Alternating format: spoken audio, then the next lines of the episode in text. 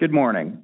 Welcome to today's live and interactive telephone town hall about refocusing Alberta's mental health care system. My name is Colin Toews, and today I am joined by Dan Williams, Minister of Mental Health and Addiction, Evan Romanow, Deputy Minister of Mental Health and Addiction, Kerry Bales, Chief Program Officer, Provincial Addiction and Mental Health at AHS, Dr. Nick Mitchell, Provincial Medical Director of Addiction and Mental Health at AHS, and Dr. Nathaniel Day, Medical Director of Addiction Medicine at AHS. Before we start, before we hear from our speakers, let me start by explaining how this town hall will work. Right now, mental health and addiction service providers are connecting to the call, and soon you will have a chance to join the conversation. You can get in line to ask a question or provide a comment directly to Minister Williams or any of our guests at any time by pressing star three on your phone. You'll be connected to an operator. If you don't feel comfortable sharing your comments or your question live, you could tell the operator that you'd like to have the moderator read it for you. If you're listening through the online portal this morning, you can also submit questions via the online portal. We hope to use this time to have a two-way conversation about refocusing Alberta's healthcare system, specifically the mental health and addiction system. We want to hear any questions or feedback that you may have. Now, I would like to welcome Dan Williams, Minister of Mental Health and Addiction, as well as Kerry Bales, Chief Program Officer, Provincial Addiction and Mental Health at AHS, to share a few opening remarks. Well, thank you, Colin, and good morning to everyone. Thank you for joining us today. I'm happy to have this chance over the next hour to chat with you. I'm gonna start with some opening comments to give you a sense of where we're coming from the government and how I see this as the minister responsible for delivering mental health and addiction services to Albertans, often through the services that you guys provide directly to Albertans. And then we're going to hear from uh, Kerry Bales, who's leading our transition here, uh, and is the uh, Chief Program Officer within AHS currently for mental health and addiction. And we have a few other folks here, as Colin mentioned, that'll be able to walk us through the answers as well, as you get a chance to give us some questions, some of which have already been submitted online. And anyone who's joined and is interested in asking questions, feel free to press star three, and you're able to ask your questions um, directly and live to us here today. So um, as you know, Alberta's taken steps on refocusing our provincial healthcare system. It includes a renewed focus on our file around mental health and addiction. You know, significant steps have been taken to strengthen supports on this file, but challenges still exist, and we're gonna have to work together to overcome them. As Valley partners providing services in communities across our province, this is something we all know very, very well. Refocusing the healthcare system to expand on work built uh, is gonna help us deliver the Alberta Recovery Model to every single Albertan. The next step of establishing a strong system focuses on recovery and mental health and addiction. We know we need to do more to receive, for every Albertan to be able to receive high-quality, recovery-oriented care wherever they need it, whenever they need it, no matter who they are, in every corner of the province. As part of the provincial refocusing initiative, my ministry in mental health and addiction will take on new role of overseeing funding and services delivery of all mental health and addiction services directly, a role previously held by the Minister of Mental Health. I think you'll agree that completely shifting oversight in mental health and addiction system to the ministry responsible for this makes sense and allow our government to work more closely with the new provincial mental health and addiction organization that will be established. We're not going to have AHS doing mental health and addiction off the side of the desk. It will now be a purpose-built organization focused on delivering the absolute best and highest quality of care to every single Albertan. The new organization will be responsible for delivering mental health and addiction services that AHS currently delivers. This will also allow us to work more closely with you, nonprofits, charitable organizations, and all the third-party providers that provide critical mental health and addiction services and care to Albertans. My ministry will take on a greater role in providing the system oversight as well, including service planning, capital planning for mental health and addiction services. These changes are necessary so that we can focus directly on improving mental health and addiction care for Albertans and make it the best jurisdiction in the world when it comes to recovery from a mental health challenge or an addiction. We're committing to supporting every single Albertan struggling wherever they are in their life to get the services that they need. Just a few years ago, we didn't have a Minister of Mental Health and Addiction, and now we have a full minister uh, with this breakout organization as we do the refocusing. And it is going to help us be able to focus directly on the interests of Albertans when it comes to addressing these challenges in their lives. As we move forward, the new provincial mental health and addiction organization, Kerry Bales, who's with me here today, is the current Chief Program Officer for Provincial Mental Health and Addiction at AHS. And he's going to lead our transition towards the new mental health and addiction organization. In addition, Dr. Nick Mitchell, the Provincial Medical Director of Addiction and Mental Health, and Dr. Nathaniel Day, the Director of Addiction Medicine at AHS, will be key members of the transition team. I'm also glad to have them both here with me to answer our questions. Their extensive knowledge and experience will be instrumental in guiding the work that we're going to do together to establish this new organization by mid-2024, which is coming up very soon. So we have our work cut out for us, but it presents a huge opportunity for us as a province to be able to focus on the needs of Albertans surrounding mental health and addiction. As we go forward, our vision remains the same. Anyone suffering from the deadly disease of addiction or suffering with a mental health challenge deserves an opportunity to pursue recovery and deserves the absolute world best service available. I know you share the same goal as me. As providers, I'm so grateful to have you working in lockstep with our government, helping out Albertans every single day. You do not hear it often enough from the minister, but you should hear it outright from me right now that I am incredibly proud and grateful of, for the work that each of you do in your organizations. And I know that together we're going to be able to create a system that serves Albertans even better yet. So with that, I'll turn it back. I'll turn it over to Kerry for some opening comments from his side. Uh, thank you, Minister Williams. Uh, very much appreciate your opening comments, and uh, thank you for having us here today. Uh, as the minister said, uh, my name is Kerry Bales. I'm the Chief Program Officer for Mental Health and Addiction Services with Alberta Health Services. Uh, on behalf of Dr. Mitchell, Dr. Day, and myself, I'd just like to echo uh, the comments that you've outlined around the work to be done around the refocusing of the healthcare system in Alberta and emphasize that it very much creates an opportunity for us to build on the strong foundation of partnerships um, with all of you as fellow service providers um, in this province.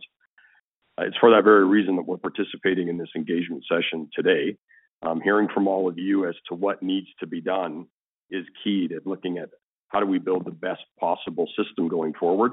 Uh, we're excited to help lead the AHS transition, planning over the next several months, and as we move forward towards the creation of a new provincial addiction and mental health organization, we're very eager to hear your comments, questions, and advice.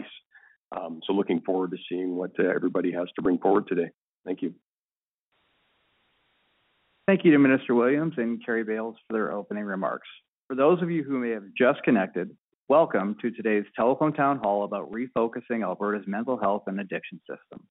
If you would like to join the conversation and ask your questions to Minister Williams right now or at any time during the town hall, please press star three on your phone and you will be entered into the queue. For those of you listening online, please enter your comment directly into the portal. Joining us today are Dan Williams, Minister of Mental Health and Addiction, Evan Romanow, Deputy Minister, Mental Health and Addiction, Kerry Bales, Chief Program Officer, Provincial Addiction and Mental Health at AHS, Dr. Nick Mitchell, Provincial Medical Director of Addiction and Mental Health at AHS, and Dr. Nathaniel Day, Medical Director of Addiction and Medicine at AHS. Now, let's get to our first question. We have an online question from Paige at the Mustard Seed. Do you plan to set up more detox places due to the lack of current availability? Clients are desperately trying to get into detox but are having a hard time with wait extended periods of time leading to relapse. When do they come back? When they, sorry, when they do come back, we have to start from scratch again. And Minister, I'll ask you to answer that question. Thank you, Paige. Thank you for the work you're doing at Mustard Seed. Thank you for everyone at the Mustard Seed for the work they're doing. Uh, it's important work, and I know that you guys on the front lines want to see the best outcomes for everyone who goes through your doors. So when you get them into detox, we want to see that continue on a journey towards recovery. Uh, we know that after approximately three months, four months of treatment, we see brain chemistry meaningfully changing and, and, and a very serious amount of healing happening. We know that when someone reaches a year and a half to two years of living uh, in recovery, that we see the numbers skyrocket in terms of the likelihood of them continuing to stay in recovery. So detox is an important first step. We don't want to see recidivism. We don't want to see people going back again uh, and starting, as you said, um, from square square one. So I agree. Yes, we need to increase that capacity. Now we've done a lot of work already. We've increased capacity um, since 2019 when we got in by 10,000 uh, treatment beds. That includes, to be fair, largely detox. But we can't let detox or any part in the continuum of care be that bottleneck that sends people away or has them waiting. Because the opportunity for somebody who says yes to recovery and wants to turn their life uh, into one where they get to be healed from this deadly disease of addiction is so important. It's so short that time. So I want to increase that capacity. What this is going to allow me to do as we go through this refocusing is I'm going to have a much better understanding of our system right now. I'm going to have direct oversight over where it's going. I'm not interested in having um, us uh, as a government become the major provider directly for all of these. I think that many of the organizations we work with do terrific work. So I want to empower organizations like the ones we have right now across the province that run detox to continue and expand potentially their capacity so that we don't have a bottleneck. So we continue to see people flow smoothly through the con- uh, continuum of care from detox into treatment into post recovery housing into a fulfilled life and recovery, hopefully for the rest of their life. So I agree with that. Um, I think it's a key part of our model is not seeing wait times and delays. And, and I know it's a big task in front of us. Alberta's done a lot of good work there, but it's not enough. We need to do more. So um, I'll take that as uh, important feedback from folks on the ground that we need to redouble our efforts in making sure that we don't see anywhere in the continuum, including and especially detox, become a bottleneck and slow down that delivery. Thank you, Paige, and uh, thank you, Minister Williams, for your comments. We do have uh, two very similar questions from Stacy and Arlene uh, for Minister Williams. Are current service providers going to lose funding? Do we need to reapply for contracts under the new organization? Thank you both, Stacy and Darlene, for the question. And I'll tell you very clearly right now, no, you will not lose funding. Um, if anything, my hope is over the coming um, months and years to increase more capacity in the system. That's going to mean more beds, more support, more providers, uh, and overall a larger budget for my ministry. So through this, I expect to um, direct even more dollars to front lines. So I can tell you right now, no, you will not lose funding. Um, but in terms of the, the structure of the contracts, I expect that to be business as usual. But what I'll do is I'll let Kerry, who does a lot of that work as the Chief Program Officer, give you a bit of an understanding in terms of what's in front of us on that front. Yeah, thank you, Minister. It's uh, Kerry with Alberta Health Services. Um, I think you said Stacy and Darlene, so appreciate the question. Um, yeah, it's it's actually really quite a simple um, answer. Uh, current service agreements or contracts that are in place now um, will remain in place as we transition from um, AHS into the new mental health and addiction agency, um, this is going to be as seamless as it can possibly be, and there won't be any change as far as business arrangements between AHS and uh, the new agency as it comes into being. So um, you shouldn't have any challenges there at all. Uh, thank you, Kerry, and uh, thank you, Minister Williams, for your, your comments there. Uh, if you would like to join the conversation live and ask your question to Minister Williams or any of our guests during the town hall, please press star three on your phone right now and you'll be entered into the queue. We do have a, an online question from Harold. In which ways will social workers be consulted on ensuring adequate access and interventions during the during and after the uh, disaggregation process? And I will ask uh, Minister Williams to answer that call. Hi there. Thanks for the question. Um, the truth is that we're going to just be, this is the start of a long engagement that we're going to have here in the province of Alberta surrounding this. So, um, whether it be social workers or any other um, stakeholders, partners, uh, whether it be organizations or individuals, I know I need to hear from you. I know that the future of a successful system requires us to be hearing from the front line, uh, who understands the nature of the, the problems that they deal with and the delivery of these services. So there will be more engagements like this one. Um, and I'm taking this as an important reminder that we have to continue doing this as we build out this system. I want the best possible delivery for Albertans. I think I share that with every frontline service provider and individual who works in the space. If you want to have a direct say as an individual right now, you're welcome to go to the online survey, which is www.alberta.ca slash shape the way.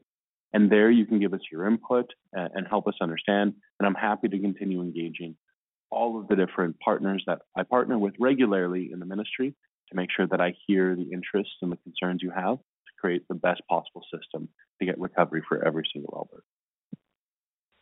Thank you, Minister Williams, for those comments.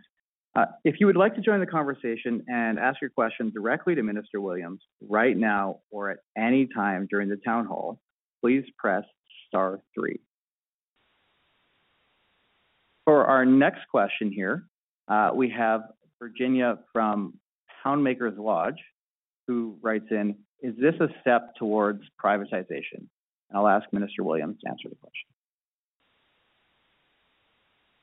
Thank you for the question, Virginia. No, this is not a question of privatization. We are going to continue with a universal access, single payer system, taxpayer funded healthcare that every Albertan has a right to access. It is a priority for us to make sure that we consider how this is going to better serve Albertans. Uh, and so there's there's not a question of privatization here. But we have to understand too that our, our system right now has all sorts of non-government delivery, and, and that is an asset for us. The Poundmakers is a good example of that. Um, and I'm happy to continue working with Poundmakers. Uh, the vast majority, when it comes to these low acuity um, community based programming that a lot of addiction and mental health prevention and even treatment is based on, it's going to continue to be partners with charitable organizations. It's going to continue to be partners with not-for-profit sector, uh, and I think that that's a good thing. That it gives us a diversity in terms of our approach. Um, but I can tell you that this is going to continue to be uh, a system where we remove barriers. We don't increase barriers to access. It's going to be universal access and a single payer publicly funded system.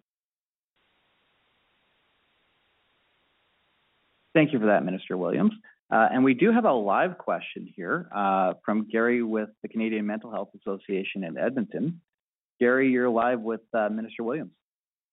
Great.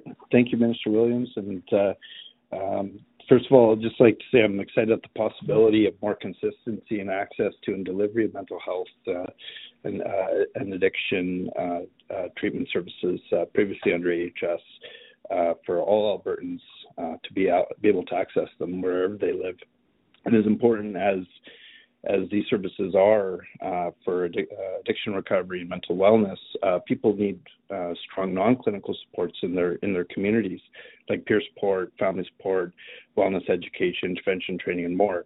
Right now, we have a patchwork with some supports available in some places and, frankly, none available in others. Uh, how will the ministry and the new organization uh, work with community providers like CMHA and many others uh, but most importantly with people with lived experience, their families, and their communities to make sure that uh, we have those uh, community-based supports available for, for all Albertans. Gary, that's a terrific question. And it's some of the policy work that we need to do. It really is the impetus behind why we're doing this refocusing. The good news is, is that in the lead up to the refocusing announcement, we had already done a lot of work within AHS to provincialize the portfolio this patchwork that you mentioned, it, it's consistent um, across um, the last 10, 15 years of the delivery of mental health and addiction services is that one zone or maybe even one community might have particular program that's terrific and other zones or other communities wouldn't. And so we as a province need to have a provincialized direction. We need to have a clear priority around mental health and addiction. We need to have um, best practices, the best possible evidence. We need to be working um, with experts and subject matter experts in the field to make sure that we know what direction we're going. But then at that point, we need to be able to turn around and engage local providers. So what we want to do is hit that sweet spot. In a policy perspective, I think when we had AHS, this huge organization, 126,000 people, who understandably is focused around acute care delivery in crisis situations with emergent um, medical issues, uh, it ended up being that mental health and addiction, which is different kind of medicine and a different treatment model, right? Uh, it, it, was forgotten very often. It, it's it's more preventative in in nature, uh, and it's much more community based, much less acute, longer term treatment. So what I want to do is create this standardized provincial direction we're going in, so we don't see parts of our province missing out on access to those services. But I want to turn around then and embrace organizations like the ones we have on the call today to say, how are we going to partner in delivering this now that we know the direction we're going? So um, I might turn it over to Kerry uh, to see if he has anything to add on that one, but I appreciate the policy question. I think it's exactly the heart of what we need to make sure we get right here. That's why we're trying to listen to you now uh, as a community to understand where we need to go. Thank you, Minister. Uh, it's Kerry with Alberta Health Services. Uh, Gary, wonderful to hear your voice. I hope you're well, my friend. Um, and yeah, I, you know, as you've outlined, I think it's it's been a challenge, uh, you know, over the last, well, not just several years, but many years, um, trying to look at what can we do to both bring some consistency and some provincialized approaches for models and trying to address some gaps in social determinants of health, which is really um, you know, what you're identifying here. Um, in the work we've been doing for the last few months, we've tried to, um, you know, create the best opportunity to do some work through our consolidation within AHS. But this next step into the development of a of an organization dedicated to the delivery of mental health and addiction services is going to allow us to take that even further. And I think what's going to be exciting about this is that, you know, as we move into the new organization towards the spring, it'll provide a really good launching point for us to be having some conversations around what is the role that we can all partner on in trying to look at development of localized community capacity building. Um, quite honestly, AHS has not been, and into the future, we would like to figure out how to do this better. Um, the best partner from a community service delivery perspective, and we're not even always best positioned to do that work. So I think it's an exciting opportunity for us to look at how do we actually change the way things have been done in the past. And the goal here wouldn't be to say that everything is going to be identical or paint by number in every area across the province. We want to have um, adaptability. We want to be able to have services meeting local needs in ways that local communities have uh, unique capacity. Um, but we do want to look at how can we leverage a provincial system to provide better supports in local communities. And you, as you know, many on the call would know that better as or as well as any of us here answering questions. So I really appreciate that. I'll perhaps just pile on. This is Evan Romanow. And Gary, thanks for the question. But uh, just to underline and, and flipping your question from a user experience, a patient experience, a, a citizen experience, looking at platforms like 211, mental health, helplines. It's about actually creating that system so it's easy. There's no wrong door for, for citizens to access services. And so what this this structure that the minister and Kerry outlined, it's actually directly creating that gateway uh, into a whole host of services, but in a very streamlined and easily accessible way. And so it's about bringing the system around the person rather than a, a person having to bounce around a bunch of siloed different elements that, to your very early comment, it is not done in a coordinated way. It's a, it's a patchwork. This is bringing that dedicated oversight and focus, but really uh, focused on the individual uh, ability to, to access those services. Thank you, Gary, for your question, and uh, thank you to the panel for those wonderful responses. If you'd like to join the conversation and ask your question directly to Minister Williams right now or at any time during the town hall, please press star three on your phone and you will be entered into the queue. For those of you listening online, please enter your comment directly into the portal. We do have another live caller uh, in Lily from St. Paul. Lily, your line is open. Go ahead. Hi. Um, my question has mostly been answered, but ironically, I was having my question screened when it was. So just going back to contract services, um, I heard Kerry's answer, but if I could hear again from Dan Williams about um, the contracts that are in place with AHS.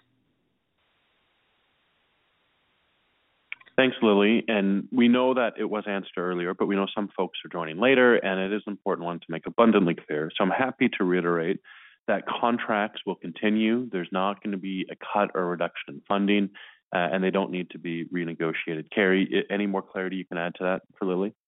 Yeah, no, uh, no cuts, no changes, and they would be continuity as they transition from AHS into the new agency. So there would be no need for any new applications or anything of that nature.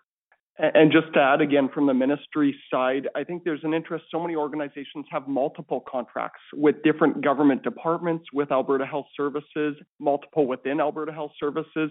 We actually want to streamline that so it's easier for organizations, cutting the red tape and the bureaucracy and reporting. We absolutely want to make it easier so it is a system that is interacting with partners in the system uh, and all of you uh, actually spending time on service delivery rather than reporting. So that's that's an effort behind the scenes as well to, to really streamline that process. Thank you for your question and thank you for your response. If you'd like to join the conversation and ask your questions to Minister Williams live right now or at any time during the town hall, please press star three on your phone and you will be entered into the queue. For those of you listening online, please enter your comment directly into the portal. Uh, we do have a question here from Paige with the mustard seed. Uh, is Calgary planning on keeping the safe consumption site? What is the consensus on harm reduction moving forward? And I'll ask Minister Williams to start. Thanks, Paige, for the question. Uh, Alberta's recovery model has a whole continuity of, of different services. And wherever someone is in those services, I want to bring them to recovery. The sad uh, but very stark truth is when it comes to the deadly disease of addiction, the only two ends or outcomes are either um, recovery through treatment and individuals getting a second lease on life, the ability to be brothers and daughters and family members and community members again, or the alternative is death. Um, and as we all know, sadly, uh, addiction leads to death all too frequently. So I believe we have a moral obligation to get as many people into our recovery oriented system of care as possible. And in that system, in that continuity of care, there's a whole variety of different tools in our toolkit. Uh, and some people call them harm reduction, um, some people uh, don't. I'll tell you, I'm not ideological about this. I'm practical of getting people into recovery.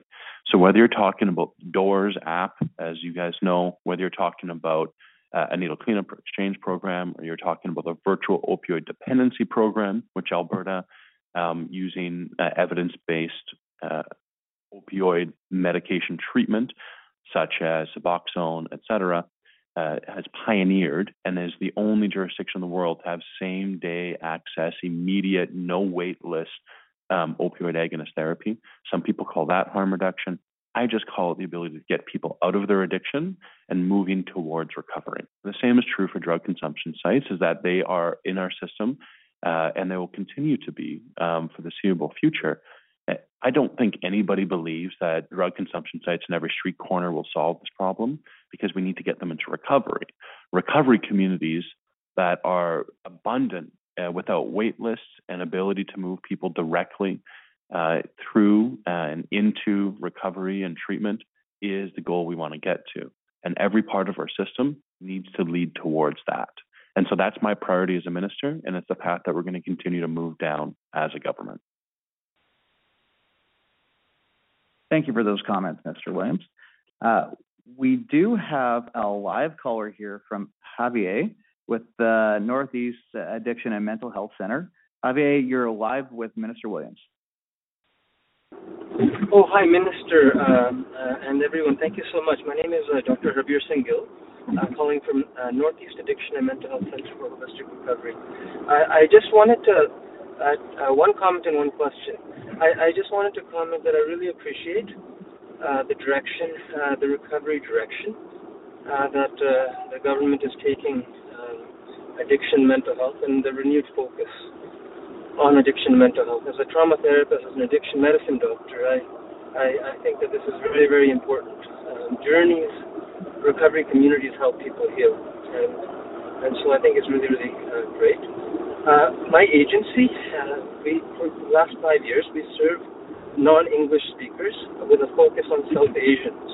South Asians represent almost 100, 150,000 people in and there are no focused services in Alberta other than ours that serve this demographic. We have a, uh, some sober living houses and facilities, but what we've really struggled with is operational funding with regards to serving this, these communities. And unless, you know, you can't just translate everything into English or into Punjabi or into, into Urdu or any language, you have to, there's a lot more to recovery than just uh, language proficiency. And so I, I, I, I, I wanted to ask about the ministry's plan uh, uh, to, to uh, or, or, or how the ministry intends to sort of look at non-English speakers and South Asians uh, uh, who are suffering at very large uh, large rates of, of addiction, especially in Alberta's uh, uh, Calgary's northeast uh, and, and other parts of the community. Thank you so much.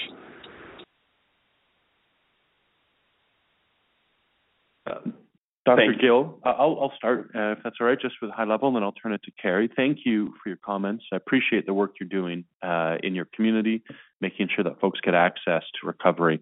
Um, part of the idea behind why we're doing the refocusing is that we can take full stock of all the different services offered across our entire government. Many of you have relationships with Children's Services, and AHS, maybe directly with my department with community and social services. Um, I mean, some even with the Department of Agriculture um, uh, is one that has uh, services for mental health as well. So we want to take full stock of that, and we want to make sure we're streamlining access to these and understanding that there's a diversity of Albertans that need access to it. So um, I'm happy to take that away around the the difficulties you have around um, English as second language speakers or those perhaps who don't speak English at all in Northeast Calgary, and, and see what we can do to make sure that we're getting access to everyone possible when it comes to recovery. Uh, and I'll turn it over to Kerry to speak in more detail.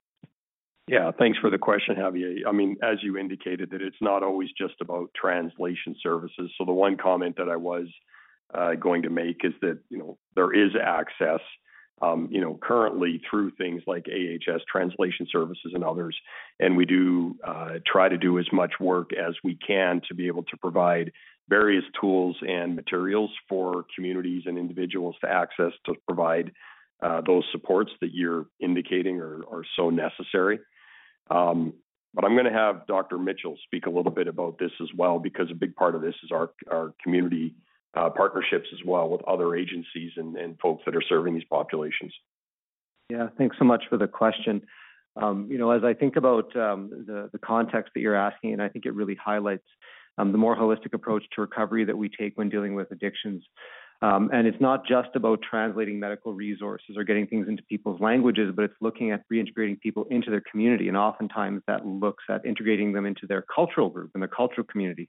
And that's where partnership with community organizations is so important because where we as the acute service delivery provider can um, offer those clinical services, it's those linkages into the community that our partnerships allow for that really help to facilitate recovery. And so the importance, as you've highlighted, is not just on getting uh, information into the languages of the people we serve, but to help them as they reintegrate and navigate through their recovery process, to reestablish those connections, their cultural identity, and re-engage in practices that are going to sustain their health. And so I think um, whenever we have opportunities um, to create those linkages, and as Evan has uh, kind of mentioned, help folks to navigate through easy processes through the system, we need to be doing that uh, to enhance people's um, recovery journeys. Thank you, Dr. Mitchell, uh, Kerry, and Minister Williams for your comments. We do have a, a question from the online portal here from Randy. As nonprofit, as sorry, as a nonprofit partner, what changes should we expect in the near future? And I'll pass this question to Minister Williams. Thanks for the question, Randy. Um, in the near future, you should expect things to continue on as normal.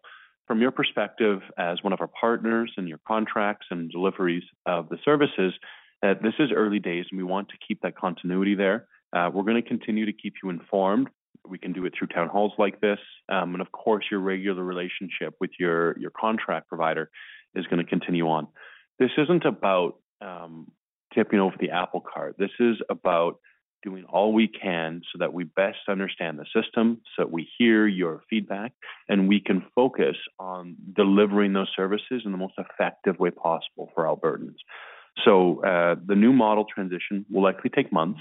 In early and mid-2024, we're going to be stood up now as a new organization, and we'll have to do a lot of work lead up to that, and then the legislative and the framework as well.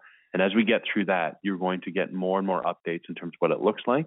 Um, but priority for me is continuity of delivery and seeing that you, as partners, are filled in along the way. Thank you, Minister Williams, for that.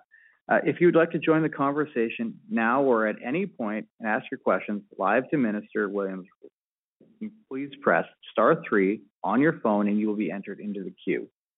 For those listening online, please enter your comment directly into the portal. We do have an online question that comes from Sandy. Frontline staff are supported by many roles that you probably don't consider uh, patient-facing, such as educators, clinical leads, and such. How will these positions be impacted? Frontline staff need support, too. I'll ask Minister Williams to answer the question. Thanks, Sandy, for the question. As we go through this process, the purpose of the refocusing is that we can use more and more of our dollars directed towards the delivery of services. We know, coming through the last four years, that the need for mental health and addiction services has skyrocketed. In many of our communities, eh, in a low acuity sense, it's a crisis with families and with children. And We know as well as we uh, live in our communities, that addiction is even more prevalent now than ever before. So we can expect to see more and more services. The budget of this ministry and this department continue to grow, and that ends up being more contracts, more beds, more personnel, more frontline staff. That's the direction I'm heading, and that's, that's what we can expect to see and continue. Over the last four years, we went from effectively no ministry to an associate minister, to a full minister, a new department, and now an entire health authority organized around mental health and addiction. If you're reading the tea leaves, you see that this is a priority for our government, it's a priority for Albertans, and what used to be a buzzword uh, around the term mental health, let's say a decade ago, has now become a substantive policy response, with investments of hundreds of millions and now billions of dollars into it.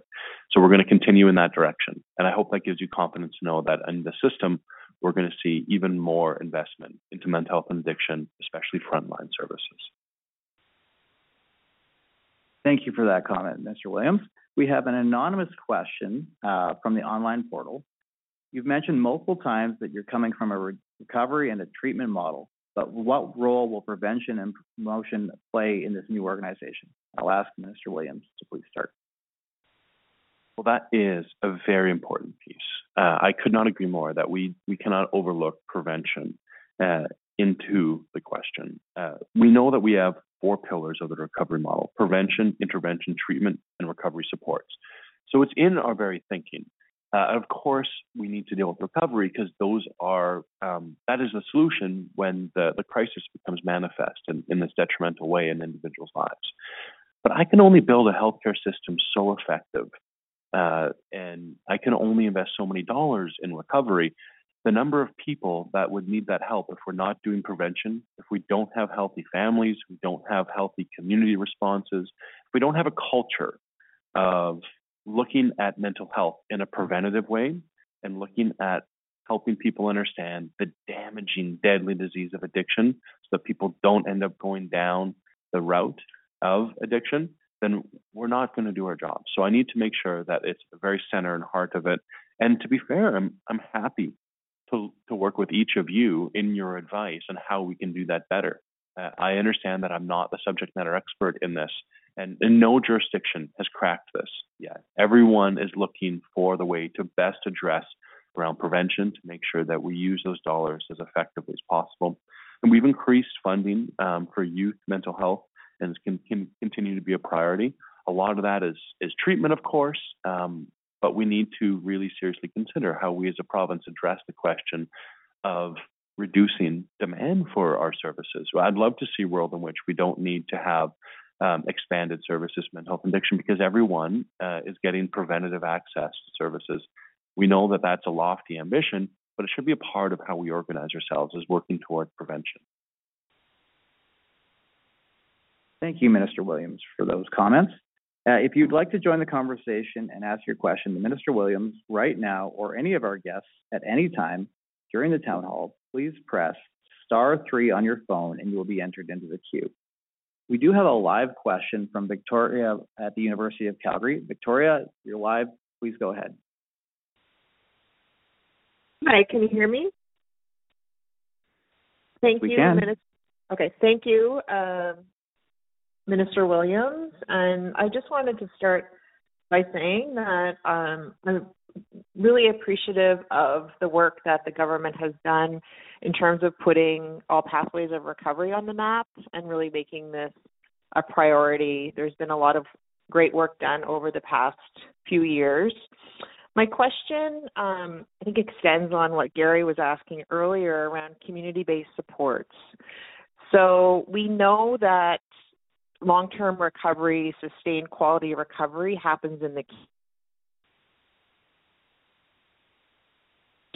is really key to that.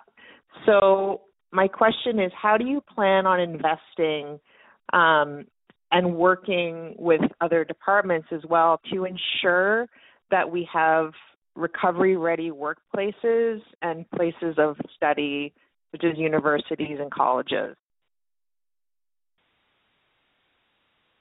Thank you, Victoria. I was about to laud an important program uh, being pioneered out of University of Calgary that's on many of our campuses called Recovery on Campus, but I think you might be familiar with it. Uh, Victoria, I believe this is Victoria Burns, who's also uh, one of the members on the Recovery Advisory Panel. Uh, so I'm grateful for you calling in, for giving the feedback around not siloing between the different departments. Um, it, it is going to be a big task for us to make sure we're doing that. I have started to work with a number of different private industry actors as well, um, major employers within the province, and to be honest, across Western Canada, around um, best practices within their workplaces to try and make sure they understand the nature of recovery, what it is to integrate folks um, who are coming into the workplace from recovery, or if somebody does end up in addiction, um, the best practice to get them into treatment uh, and having the industry step up also with capital dollars that they're investing in their workforce. So I think that's that's a part of it in the private sector. But increasingly, I mean, when I look at the government of Alberta, I'm responsible for approximately $250 million of operational funding. Um, AHS is in billions when it comes to mental health and addiction. So we're we're going through that expenditure review now to understand it. We have every department from uh, agriculture, children's services, um, innovation and tech, all with their own mental health or addiction programming. So to coordinate that, to make sure that they're pulling in that same direction, to make sure that we are um, trying to facilitate, in practical terms, programming that helps people integrate into the workforce in recovery, helping the employers and the workforce understand what that means and how it can be a benefit to them is going to be a big task in front of us and part of a policy framework that I think not many other jurisdictions have started. Um, I'll turn it over to, um, I'm not sure, would uh, Kerry or, uh, Ev- sure, Evan uh, wanted to add a bit on that too, in terms of what we can be doing to, to move forward on that? Yeah, thanks. Uh, and from a Ministry of Mental Health uh, uh, perspective, I think it's so key. Part of the focus with even establishing a standalone ministry is fundamentally, yes, it connects in with health programs, but it is, as, as Victoria, you mentioned, it connects in with employers, it connects in with post secondaries. This actually ties in with the question before about prevention. How do we actually build more of a coordinated system directly focused in the areas of mental health and addiction? Because it has been done off the side of the broader health desk, if, if you will, rather than actually being done connected in with the social determinants of health the, the elements that need to actually support somebody in recovery in their, their broader well-being. And, and so I think that's a lot of the focus. I can tell you our ministry works with about eight other ministries on a, I would say, daily basis to, to do more of that coordination. But the focus, refocusing and the, the focus that is coming with this drive and, and this change to have a concerted organization uh, in service delivery that the AHS functions will, will carry on, but very much the ministry uh, leading more of that uh, planning and coordinating role with other ministries. Victoria, it's to deal with those points you're talking about to think about employment structures. It's thinking about prevention, but in a coordinated, systematic way rather than a patchwork of, of different programs and interventions. Victoria, just a question. Do you have any feedback for us specifically? Oh, it's just um, uh, it was announced in in the the Biden government, right, around the recovery ready workforce, and I think that uh, you know something like that, and around campuses, and just the, the the feedback I've received around that initiative in the um, in the states is that there's no money behind it. So I think that this is where um, just having that oper- those operational dollars and investing in community-based organizations longer term so that folks aren't constantly chasing the funding as well and have more time to actually work on programming. But being supported is something that we really need to look at with the, the you know the government to really invest in that because I think that that's where a lot of there's so much burnout within these community organizations and turnover in the addiction sector because they're not funded properly right so i think just making sure that i mean it's exciting to see that this is there is going to be i think more of a concerted effort and and and funding going into this to see. So i am looking forward to that but i think that often this happens where there's not dollars enough dollars behind it. So community organizations are competing with each other and not actually able to focus their energies on on their on their clients and and on themselves to make sure they can stay and be supported in the workplace. Thanks, Victoria. I'm happy to take that back um, and look more closely at the uh, recovery ready workforce uh, that the states and the Biden White House have come up with.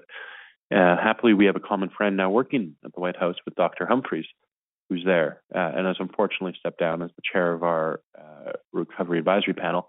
But happy to take that away uh, and see how we can take the dollars that are there from different patchworks and put it into a more accessible and streamlined system surrounding this piece on on the workforce. I'm happy to connect with you afterwards as well. Thank you, Victoria, and thank you, Minister Williams, and the rest of our panel for the discussion. We have an online question from Kelly. Uh, what is the timeline for the rollout of your system?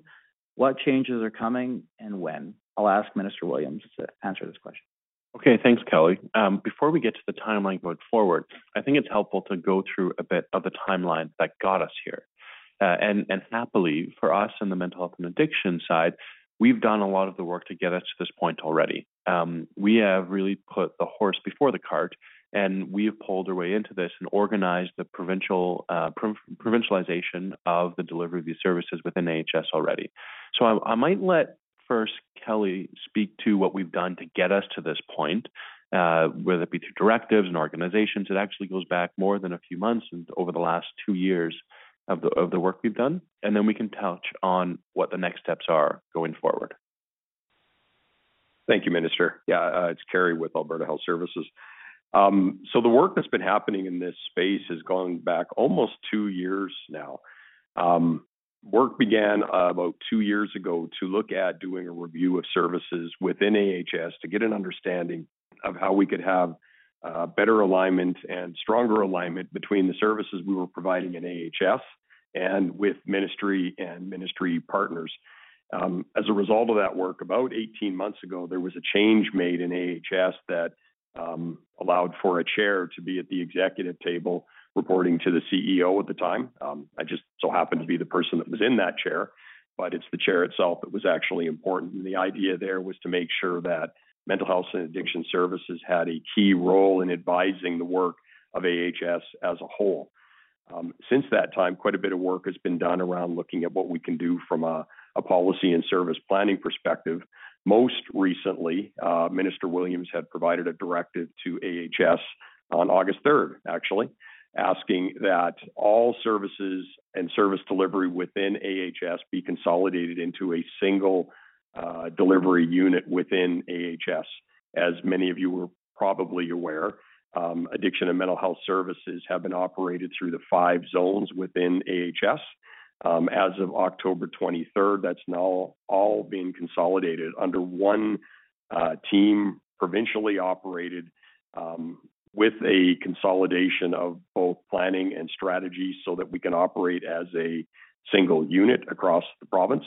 And now has been talked about today in some of the refocusing work that's gonna happen. It positions us really quite well to be able to transition those services and those elements of service delivery into a new agency, um, in relatively short order, which uh, we wouldn't have been able to do otherwise, um, if the pre-work hadn't been happening over the last couple of years. Thanks, Kerry. Uh, and so the reason I wanted to do that background first, because it helps us understand, maybe you weren't always following the mechanics going on behind the scenes within the ministry, the department, and AHS. A lot of what we're trying to do has already been done in terms of that provincialization and creating a common way across the province of looking at, from a policy perspective and a planning perspective, mental health and addiction services. Um, but there are more steps to come yet, and I'll let Evan Romanow, the Deputy Minister in the department, walk you through what you can see in the short and long-term future. Thanks. So there's absolute stability, and things are not changing overnight. But over the next couple months and leading into spring of 2024, so about six months from now, Uh, that's when two new organizations will be launched. Now, it needs to go through legislation. That's the structure for establishing the current uh, AHS uh, under the Regional Health Authority Act. But continuing Care and Mental Health and Addiction in the springtime are the first two organizations, again, to have that dedicated focus. There will be the back-end continuity for things like Connect Care and a lot of other shared services between those. But those organizations with that dedicated focus that Kerry uh, and the minister pointed to, that really has already been established within the mental health addiction space, they'll be first out of the gate, followed in fall uh, of next year, looking at the primary and acute parts of the system. Again, so really done in a sequential, methodical way with a lot of the back uh, end coordination to make sure that the connections for patients between these different dedicated areas of focus are not being bounced between siloed areas. There is great degree of uh, continuity and connectivity uh, on the back end, but with that greater line of sight and focus in these priority areas. Thank you, Kelly, for your question, and thank you to our guest and Minister Williams for your answers. We do have about 10 minutes left in our telephone town hall, so we're gonna try and get to as many questions as possible. We have a live caller from Edmonton. Francesco, you're live. Please go ahead. Good morning, uh, Minister Williams and uh, others. Thanks for the opportunity to participate. My name is Francesco Mosaico. I'm a physician and the medical director at Radius Health, downtown Edmonton. Um, one of my questions uh, is what efforts or what plans are being made to address the historical and current cultural and social considerations that Indigenous individuals experience uh, as these mental health and addiction services are being realigned, uh, including the Compassionate Intervention Act? Okay. Thanks, Francesco, for the for the question. Uh, and I'll say that we all recognize that Indigenous communities have been disproportionately affected by the deadly disease of addiction. And that has been incredibly painful for those local communities. And any of us that work with them, who know them, know that the close and tight-knit fabric of an Indigenous community has been deeply affected as we go through this crisis on reserve and off, off reserve. And the Alberta government has taken a very practical approach and said that we are partnering with Alberta Indigenous communities. We are going to go as far as putting capital dollars and our money where our mouth is and building on reserve recovery treatment communities uh, communities like the Blood Tribe, Enoch, along with a number of others. And so we're gonna continue down that lane of talking with them, partnering directly with them, and not imposing, but proposing the solutions together with our Indigenous partners. And I think that cultural shift of how we've approached that is is permeating the way that we approach this entire question. And those facilities we're looking at, for an example, are going to be culturally sensitive and led by Indigenous programming. Because we know recovery is a deeply personal and intimate thing, and your culture and your heritage is going to be inextricably a part of what that healthy, recovered lifestyle looks like. So we know we're putting that forward. Uh, and so we have more work to do. Uh, we partnered closely with a number of communities, especially when it came to talking about the idea of compassion intervention.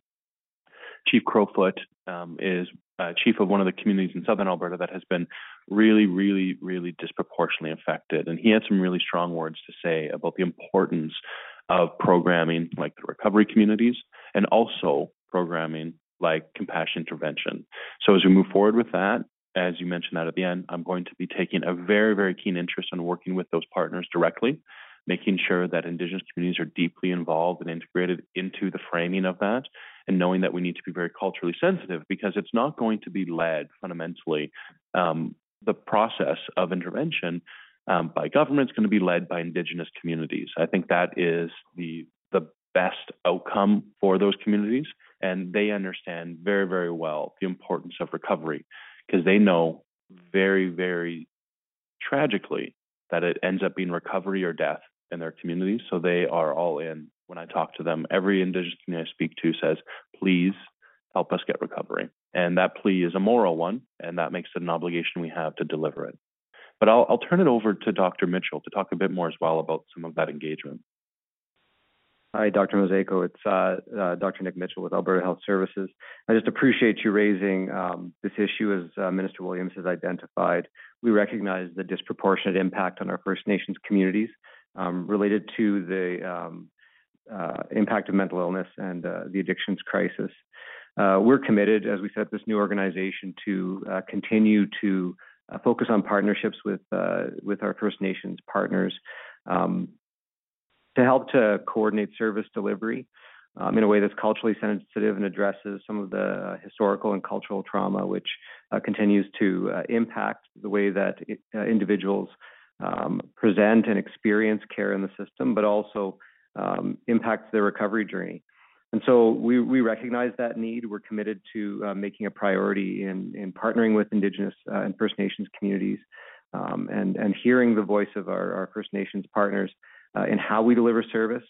Uh, one of the opportunities that we have uh, as a provincial organization is to look at where there are uh, needs that aren't being met, and we recognize that both with our urban First Nations uh, uh, individuals, but also on reserve First Nations individuals, um, there are care needs.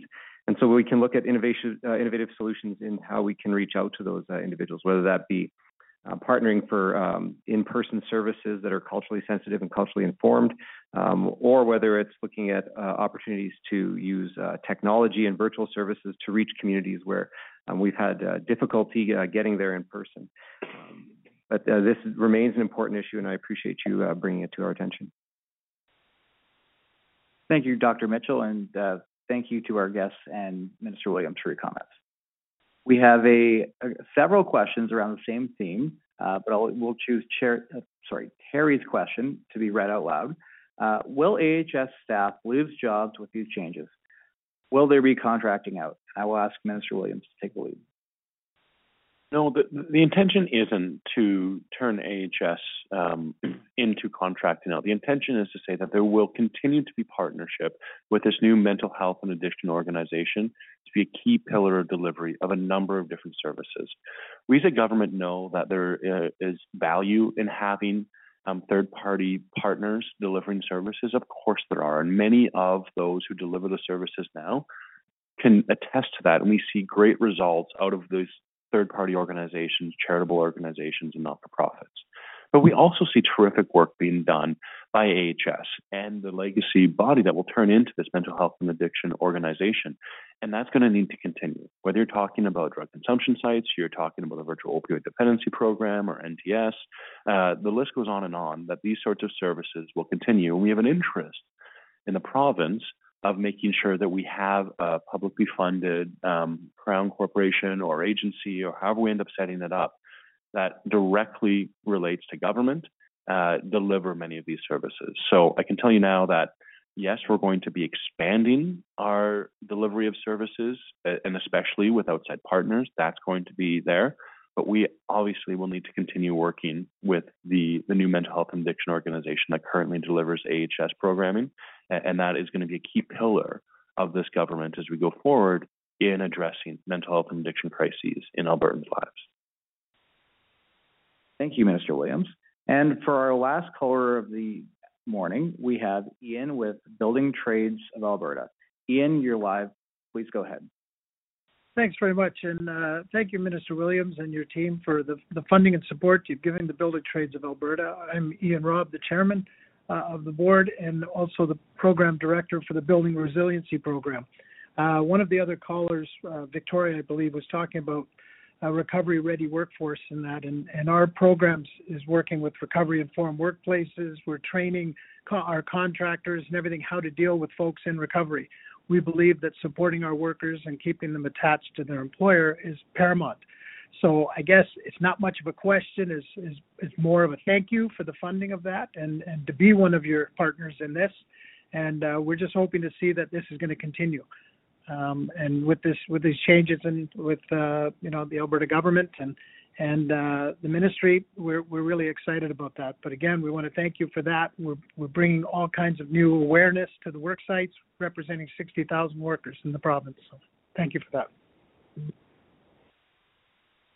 Thank you, Ian, and thank you for the work you're doing at the Building Trades of Alberta. Um, I know you are one of a, dozens of different providers that partner with the government in the work you do around mental health and addiction. And I, I believe that we are building a system together. Uh, we've been doing it um, over the last four years. Um, and I'll be honest, before the government got there, many of you were already working in recovery. Many of you were already there, whether you're an Indigenous based organization, community-based recovery community, uh, whether you're in mental health delivery of services, government's catching up to the great work that the community has already been doing. And I think that we have a huge opportunity here now as a province. When we're doing this refocusing, it really is a focusing now for me and being able to focus on mental health and addiction services. I know that without the work you do, I will not be able to lead you as the minister and lead this province towards the best possible services in the world for anyone suffering from mental health and addiction. I know that working together with your feedback, with your dedication, is going to help us get there. For those who are concerned about next steps and moving forward, I want to reassure you that I'm deeply practical in the application of this refocusing. I want to see us have continuity. I want to see you feel comfortable and confident that there will be a future for mental health and addiction services in your organization, in this government, and in our province. And so continue to work with me as I do that. I I need all of you as partners. I know that there is no mental health and addiction service without those providers who are here represented on the call today and your colleagues that couldn't make it on. So um, I'm looking forward to the next steps. I'm looking forward to having more calls like this, to meeting these organizations and you as providers in person, and creating a deep and lasting partnership with you for uh, uh for an organization and a file on mental health addiction that each of you have a share in as well as I do. As Albertans, you want to see this work, but also deeply intimately as those who labor every single day and wear your hearts on your sleeves. I know it is important for you to see this system make a difference, for you to see the work you do have consequence in Albertans' lives. I want to empower you in that. And I know that the work that we're going to do together in refocusing the system will help me and allow me to better empower you in the work you do. So I want to thank you for you taking the time today, listening to the answers that we provided. Hopefully, we help to some degree. Know that this is only the first step and the latest in moving towards even more focus on mental health and addiction in our province, and that there will be more conversations to come.